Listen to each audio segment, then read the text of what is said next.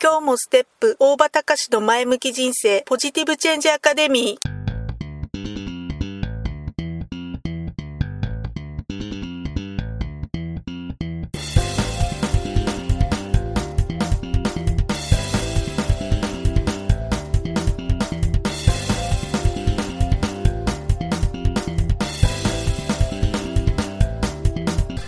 もステップ大場隆の前向き人生ポジティブチェンジアカデミーは開業から20年行政書士として奮闘している大場隆が日々活動している中で感じたことを通して皆様に前向きな変化をお届けする番組です。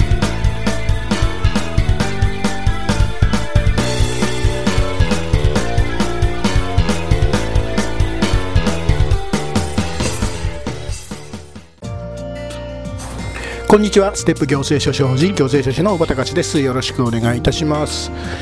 えーと先日ねまあいつも私は運転車の運転中はカーラジオをつけて、えー、ラジオ聞いてるんです聞きながらというか流しながら、えー、あの行動してるんですけどもちょうどね、えー、ラジオの方から、えー今度の12月1日の日でしたか、えー、生前退位、えー、天皇陛下の生前退位のニュースに関連して、えー、皇室会議の開催が、えー、決定したといったようなニュースが流れてまいりました。まあね、本当あのすごい大きな大変大きなニュースだと思うんですけれどもそこでね、えー、っとじゃあ生前退位ってそういえば一番最近あの行われたのはいつだったのかなっていうのをちょっと調べてみたらば、えー、一番最近行われた、天皇陛下の生前退位っていうのは今からちょうど200年前の話になるんだそうですね。ちょうど200年前の皇格天皇という天皇の時代が、えー、ちょうど、えー、今から一番最近、えー、生前退位された例だそうで、えー、ちょうどね退位した日っていうのが1817年の5月7日だそうです。ですので本当この平成の世の生前退位っていうものが実現するというか実際行われるとすると本当に200年ぶりのえちょうど200え来年になると201年ぶりっていうことになるんですかね、え、のえ話になると。いうことになるんだ。来年じゃないか再来年になるんでしたっけ、えー、な本当200年もう約200年ぶりの話になるということになるんだそうです。本当で200年前というと、えー、まだ時代は江戸時代なんですね。江戸時代。で、えー、皇格天皇というのは実は39年間在位をしていたそうで、えー、39年間の在位っていうのは当時としては前例のないぐらい、えー、かなりの長期の、えー、期間だったそうです。でそこで、えー、上皇となって、えー、タイタイの後ですね。上皇となって御所へ入り、えー、皇太子綾人親王というえー、方が、えー、に、えー、上位をされて、えー、綾人親王は、えー、任皇人皇天皇、えー、と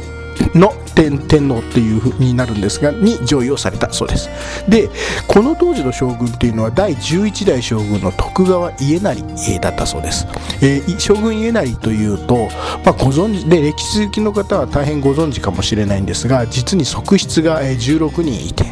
えーで26男27女というね、えー、分かっているだけで53人の子供がいたという、まあ、本当にすごい将軍であったということで、まあ、ある意味信じられないぐらい大変気合の入っていた生き方の、えー、将軍であったということ。でちょうどこの頃はね天下太平のようでもう本当に長らく本当に、えー、平和な、え時代が続いていたということで、えー、まあ、将軍の在位もね実は実に徳川幕府では最長の50年間、えー、将軍の地位にいたのが徳川家成だそうです。という本当にまさに50年の在位という本当にまさに長期政権だったんですね。でえー、しかしね、えー、っとその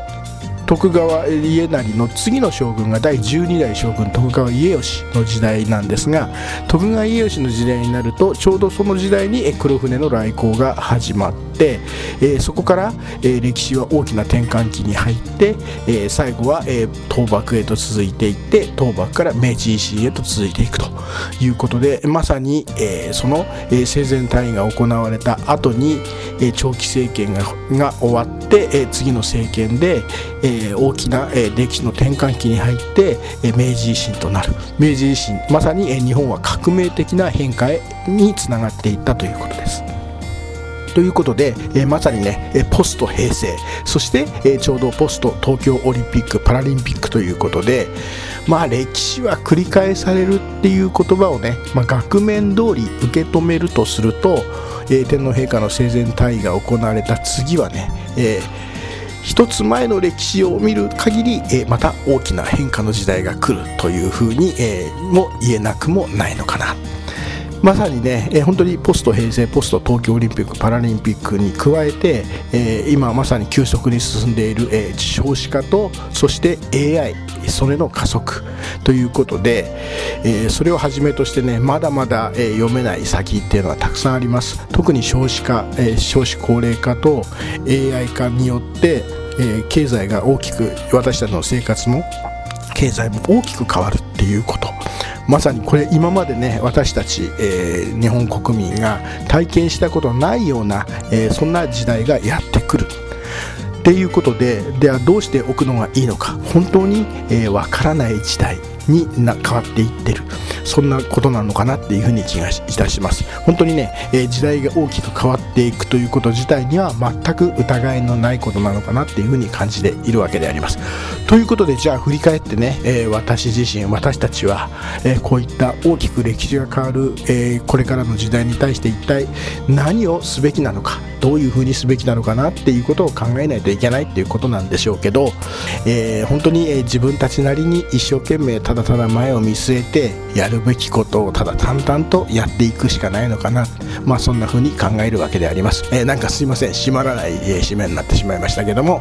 え、ということで、え本日もご清聴ありがとうございました、えまた次回まで。さようなら。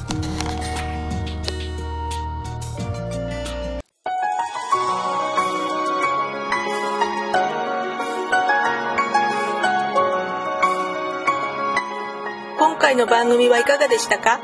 あなたのポジティブチェンジにつなげてもらえると嬉しいです。ポジティブチェンジアカデミーでは皆様のご質問を募集しています。ご質問は info アットマークステップハイフンオフィスドットコムまでメールでお願いします。ではまた次回お会いしましょう。ごきげんよう。さようなら。